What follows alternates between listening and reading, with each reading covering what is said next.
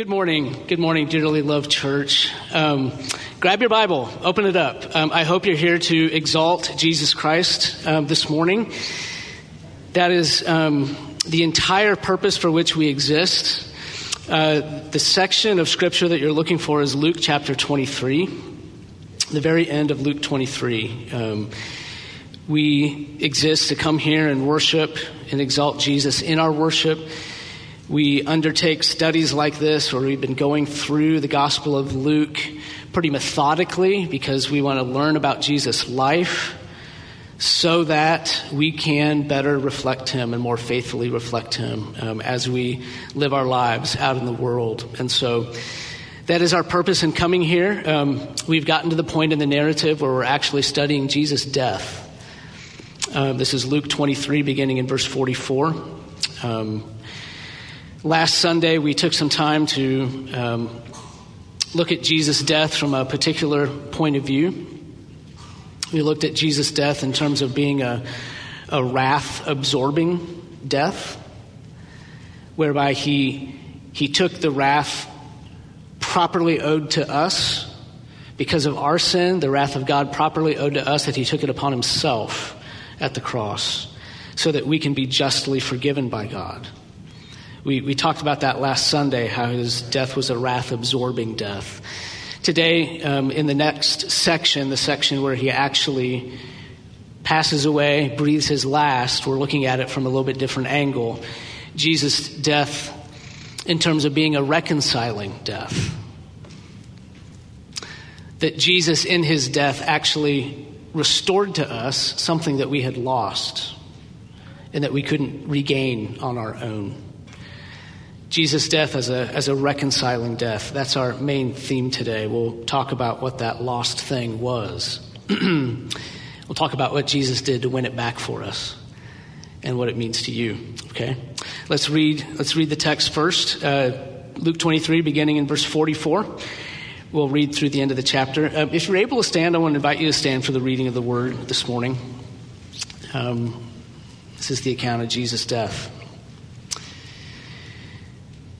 It was now about the sixth hour, and there was darkness over the whole land until the ninth hour, while the sun's light failed.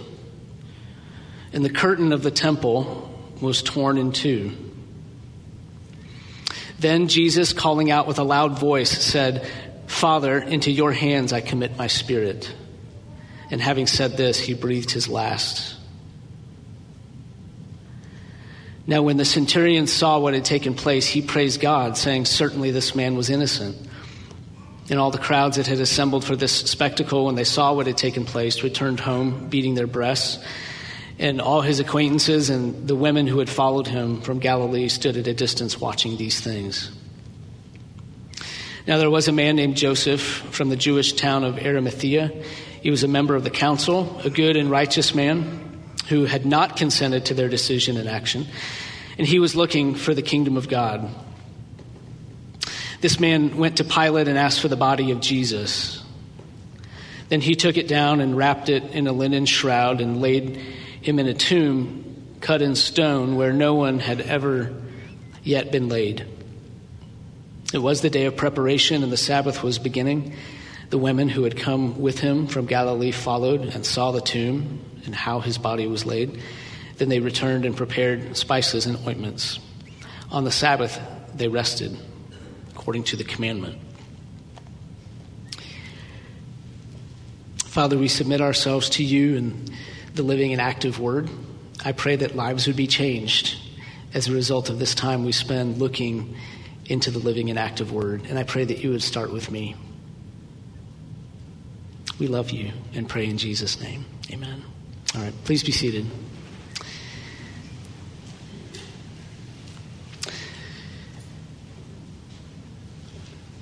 Well, we've got two parts to the account, don't we? There's a there's a, a first part where that describes Jesus' actual death, and then there's this second part that describes his burial. In the first part, we see that Jesus is the answer to our greatest problem. Jesus is the answer to our greatest problem. Let me ask you, what would you consider to be your greatest problem?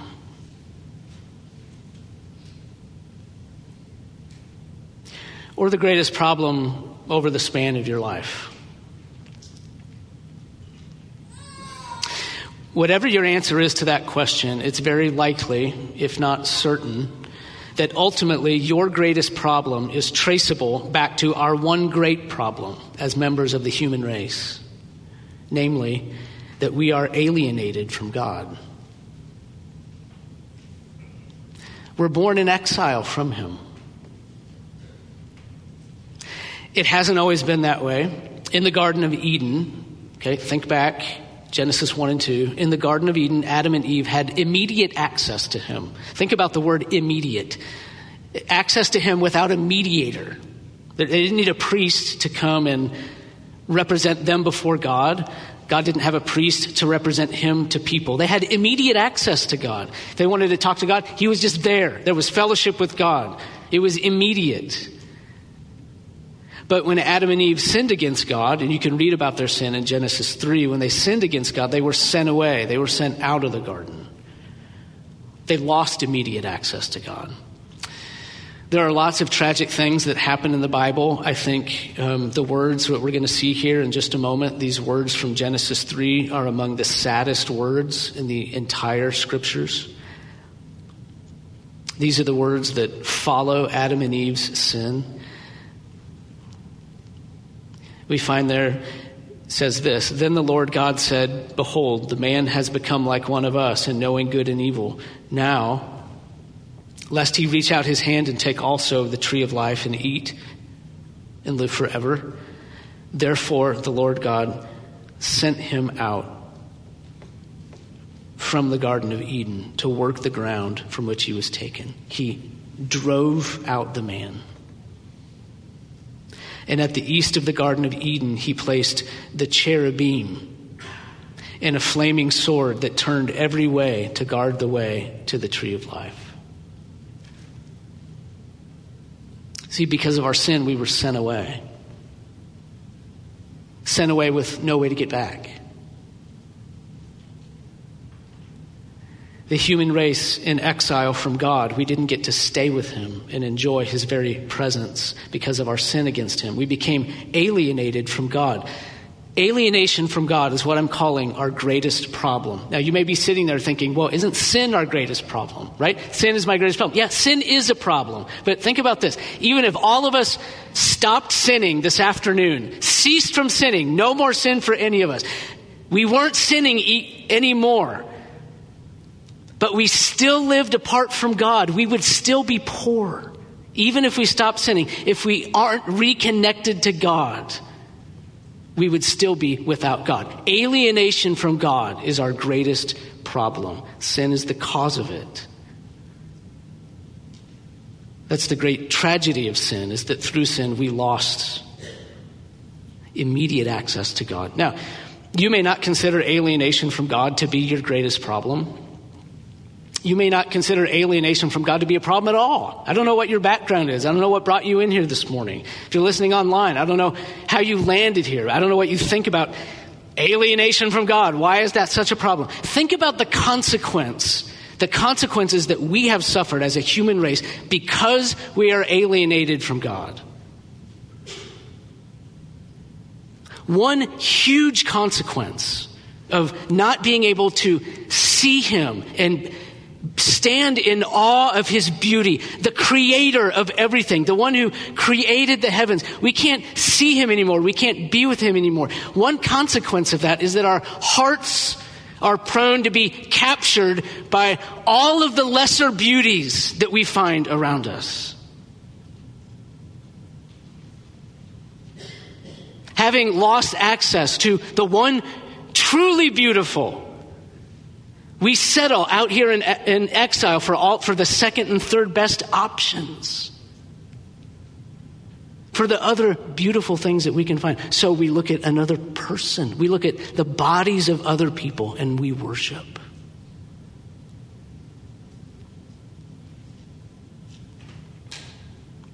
We look at the other things that God created and we worship. We worship them. Human existence has been full of this. We look up our ancient forefathers and even still people today look up at the sun and the moon that God created and worship inanimate spheres. And people look at animals and images of things and, and worship. This is just Romans 1. Mankind looks at mountains and trees and animals and they make them objects of worship. Man turning away from the worship of God to worship the things that He created. Would you agree that God created some really beautiful things? You know, and you feel, do you feel the tug of your heart toward these beautiful things, things that you find beautiful, and how you give yourself to them? Focus on them, obsess over them. You know, you know the feeling of worship. Whether you, whether you feel worship when you come into this room or not, you know, on Sunday morning, you know what it means to worship. You know what it feels like, right? The obsessing over, the constant attention to, the, the finding of the beauty and the bowing down to the beauty. God created all of these beautiful things, but here's the thing none, none of those things are designed to be worshiped by a human. They can't bear the weight of it. In the end, they will disappoint you. They simply weren't designed to satisfy you to the degree to which the human heart desires to be satisfied.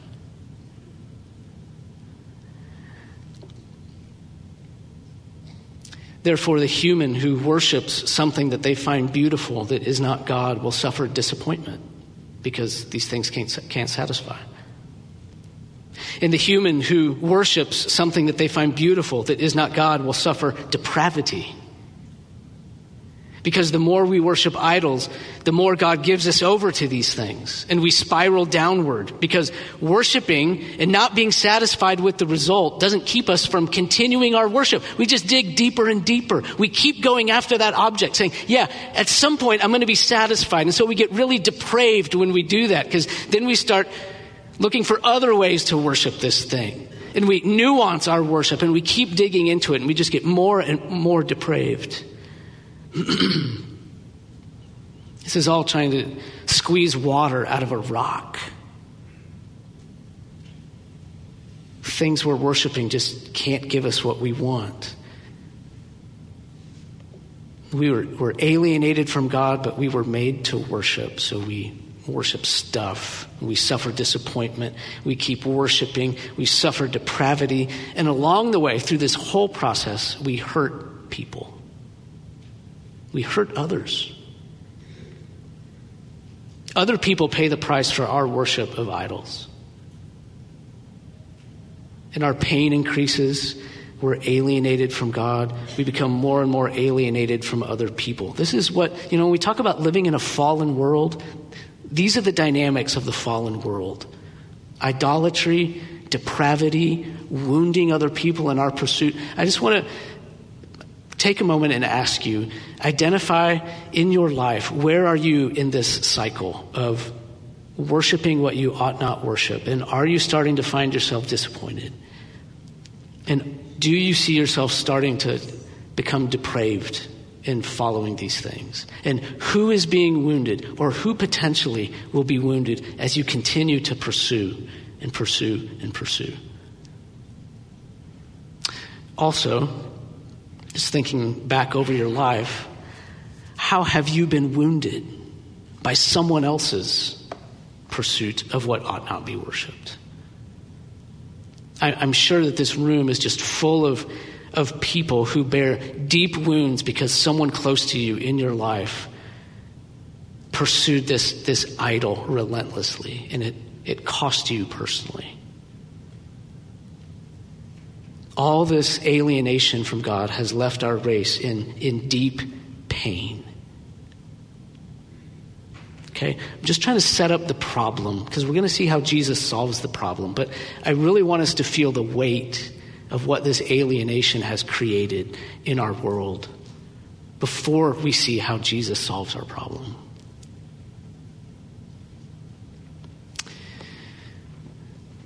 I'm thinking about access to God and human race's ability to be with God. Remember that access to God was partially restored in the Jewish temple system.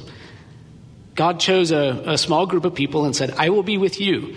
I, and specifically, I will be with you in this one little place, in this one little room, the Holy of Holies, with other sectioned off areas outside it. God was in, God's very presence was in this one little room, okay? And one person could go in one time a year. That's the access that humanity had to God for a long time. One person, one time a year. That was it. So access to God was partially restored, but we made a mess of that too, because even the Jewish nation, the Israelites, having access to God, even though it was very limited access, they made a mess of that too. They went and worshiped the gods of other nations. They turned their back on the one true God and said, we're going to worship these other gods. So eventually they were sent into exile as well. We made a mess of even limited access to God. And then Jesus comes, okay? If you've been waiting for the payoff, you've been waiting for Luke 23, here it is. Jesus comes. And in Luke 23, in his death, in his final moments, we see this comment that may come out of nowhere for you. Verse 45, Luke 23, 45, we read this interesting detail that the curtain of the temple was torn in two. What does that mean? Not far from where Jesus was crucified, there was the, the Jewish temple. It's still there. You can go there today. And in that, in that temple, the, the Holy of Holies, the, the place of God's dwelling, was, was curtained off. There was, there was a curtain that separated it. Not anyone could go in there. There was also a curtain that separated the outer court from the inner courts to keep the Gentiles out. So there are multiple curtains in this temple.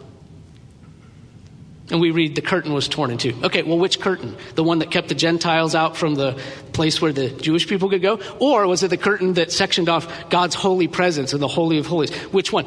We don't know. Some people think it was one, some people think it was the other. I happen to think it was the curtain that separated off the Holy of Holies, God's immediate presence. But People disagree about that. We don't know. But the result is still the same. What does it mean that the curtain tore? The fact that the curtain tore means access to God has been restored. That's the point. The curtain tore from top to bottom, we read in the Gospel of Matthew. Top to bottom, what does it mean? God did the tearing. When Jesus died, the curtain was torn apart and access to God was restored. What we lost in Eden was regained for us by Jesus the tearing of the curtain represents our greatest problem solved. Not because we were strong enough or smart enough to figure out how to do it, but because God sent a champion to do it for us. I want to spend just a few minutes thinking together about how Jesus won our access back to God. Okay, what was it about him? How did he do it? What was special about Jesus that restored our access to God? Well, let's start, let's start here. Having offended God, like we did, like our race did in the garden, having offended him, turned our back on his beauty, rejected his authority, and said, No, we will have our own independence. Thank you very much. Having made that determined decision to turn away from God, how do you make that right? How do you go about, how does our race go about making that right? What can we give him? What can we say? What do we do? Okay, we, we know a little bit about these things. You're out mowing the lawn and you accidentally mow over your neighbor's flowers. Okay, how are we going to make up for that? Well, we're going to take him a casserole, aren't we? And we're going to say, I'm very sorry that I mowed over your flowers.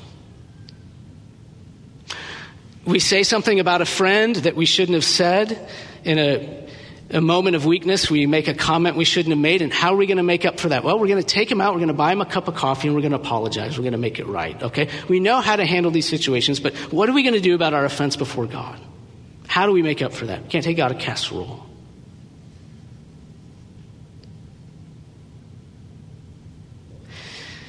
The short answer and the biblical answer is that what is required is a perfect sacrifice. That's what's required to make up, to atone for sin. A perfect sacrifice. sacrifice has to be perfect. to satisfy a perfect God. This is pictured in the Old Testament sacrificial system. The offerings they brought for sin had to be an unblemished animal. You have to bring God a perfect sacrifice. It, it, won't do to bring a blemished sacrifice. The, the other key here is that the sacrifice that we offer to God to make up for our sin has to be in the likeness of the ones who actually made the offense. You can't just give God an animal to make up for the offense of humans. The sacrifice has to be in, in, the likeness of the ones who made the offense. Now, the only one who can be perfect and unblemished is God Himself. There's no perfect human that can be morally pure before God. So the sacrifice we bring to God has to be God to be perfect. But the sacrifice also has to be a human in order to represent us before God and atone for the sin of a human. Therefore, the one perfect sacrifice that we need to bring to God has to be both God and man, fully God and fully man. And this, my friends, is the person that you see on the cross in Luke 23 Jesus, the God man, making atonement for our sin. Jesus opened the way for us back to God through his perfect life and through his atoning death. Both were necessary. How did he reopen the way to God? How did Jesus restore what was lost? That's the question we're trying to answer. It was his, both his perfect life and his atoning death. Both were necessary. Notice, look back at the passage. Let's get back, back into the text. Notice how the text highlights his perfect life in these different ways. We have this comment from the centurion. Certainly, this man was innocent. He, he looks up and he testifies to this man's perfect life. Certainly, this man was innocent. We've got the crowds. They go home beating their breasts in agony. Why, why, are, they, why are they beating their breasts in agony? Well, they, they know that an injustice has been carried out. They know they have witnessed something that was wrong. They, they watched an innocent man die. And the, the capstone of Jesus' perfect life is his prayer of verse 46. Father, into your hands I commit my spirit.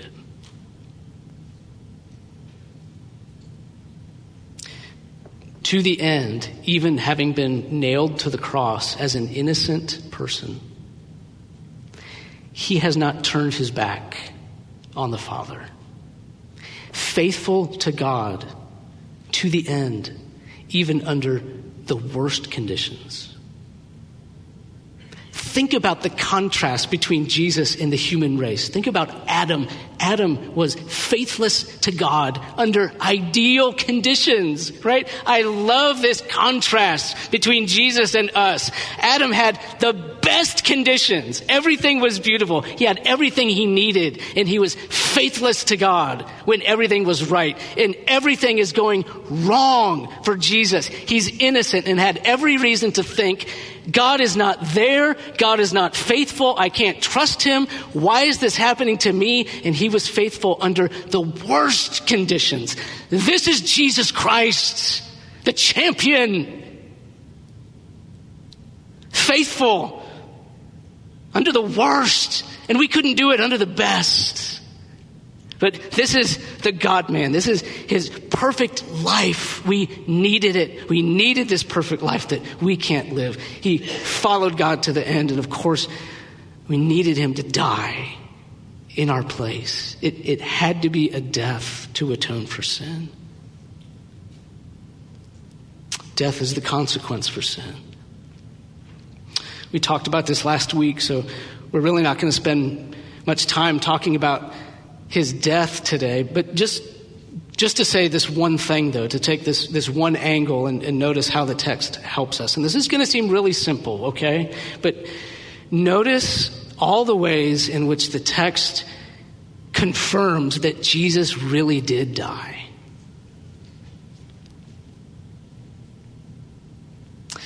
That Jesus of Nazareth really did die on the cross is not a universally accepted truth.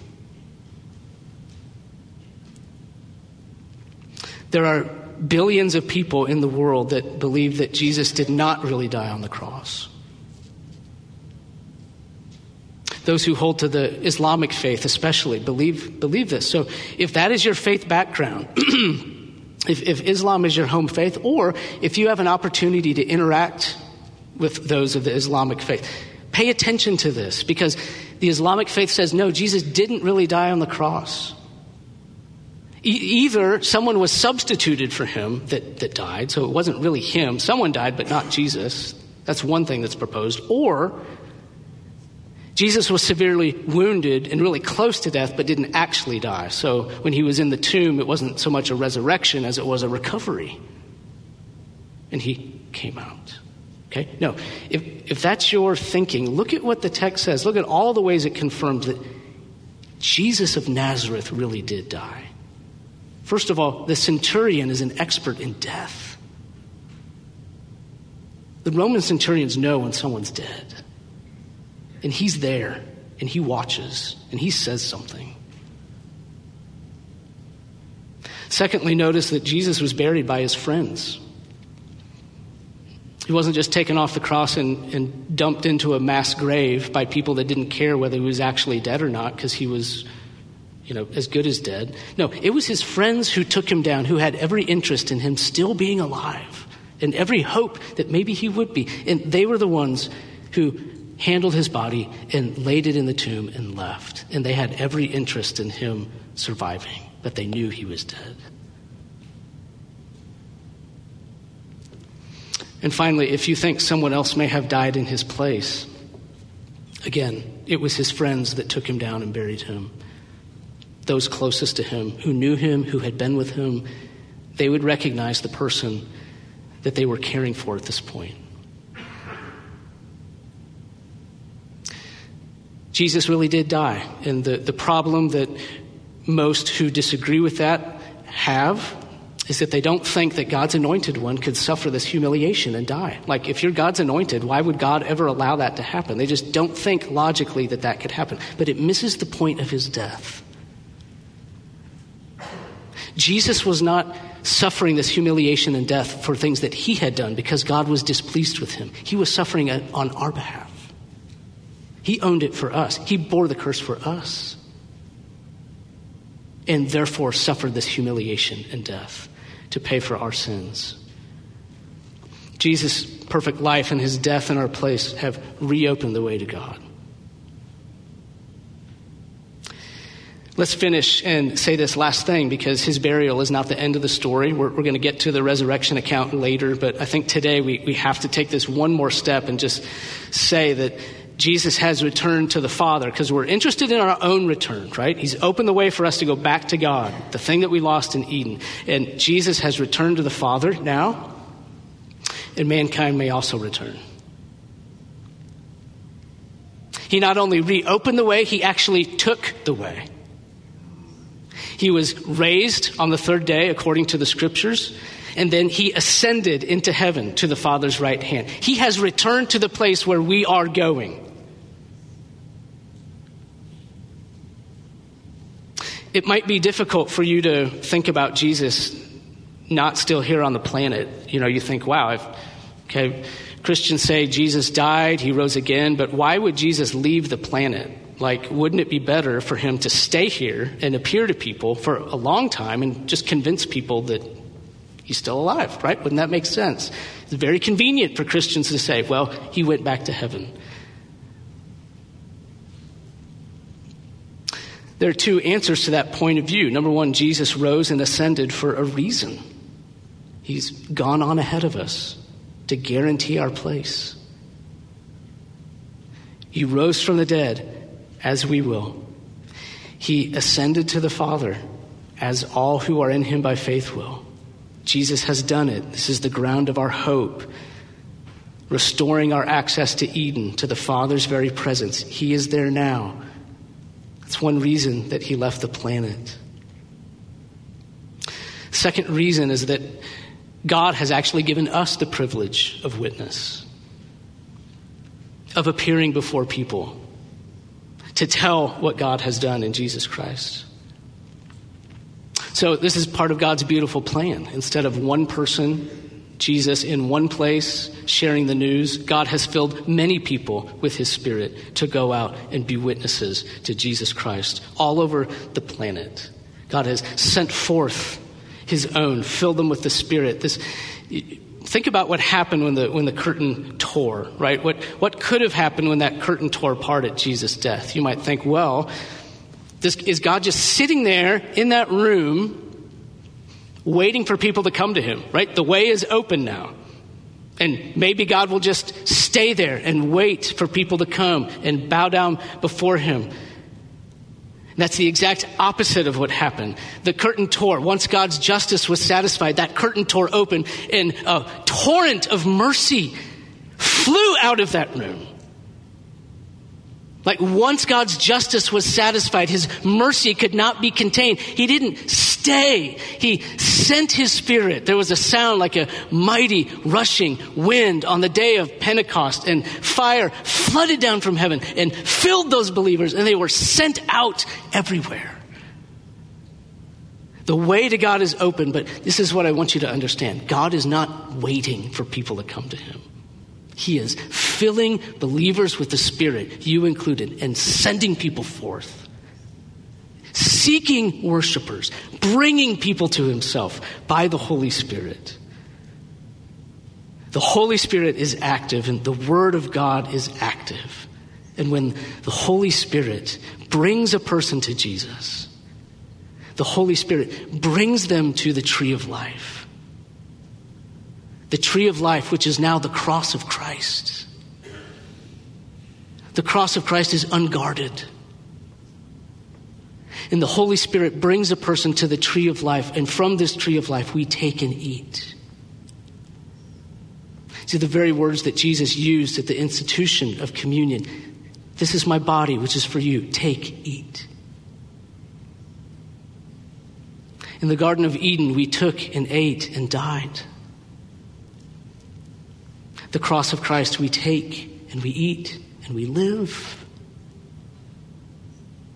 We take and eat of Jesus Christ by receiving Him, by believing in Him. It's not a physical taking and eating, it's a spiritual taking and eating. We know that we need His perfect life in His atoning death, and we say, Jesus, I receive that. I need it. I receive you by faith and believing that he rose from the dead and ascended to the Father, we know that this is the guarantee of our resurrection and our return to God's immediate presence. One more very practical benefit, brothers and sisters, this is the very end, but having received the Holy Spirit through faith in Christ, we are now no longer slaves to sin and depravity. Our access to God has been restored even now with the Holy Spirit indwelling us. We are no longer slaves to sin. You know what that means? You know that cycle of depravity that we talked about earlier? We don't have to participate in that anymore. We're free. Before Christ, we weren't free to walk away from that. Now we are free. Now, by the indwelling Holy Spirit, we can walk away from sin and we can enjoy God. And our soul can grow and flourish and we can look more and more like God instead of this downward spiral of being chained to our sin and depravity. Christ's death has freed you from your sin. John 5, when Jesus approaches that man who's lame and says, Do you want to be well? The power to get up and be well is in the command of Christ. He had no power on his own, but by the word of Christ, that's where the power resides. He was able to stand up and walk. And you, Christian, through faith in Christ, are free of your chains. You can stand up and you can walk away. In Christ Jesus, you who were once far off have been brought near by the blood of Christ. Amen. Lord Jesus, we praise you for restoring us to God. Our greatest problem has been taken care of through your perfect life and your atoning death. Lord, don't let us take it for granted. Don't let us be ungrateful. I pray for all the believers in the room that our, our gratitude would, would be new and fresh this week for the work of Jesus Christ in our lives. Father, let us realize that the chains of sin have been broken, that access to you is now unguarded for us. By the power of Jesus Christ and the Holy Spirit, we are new. We are new, and the power has come from Christ, not us. We love you. We pray in Jesus' name.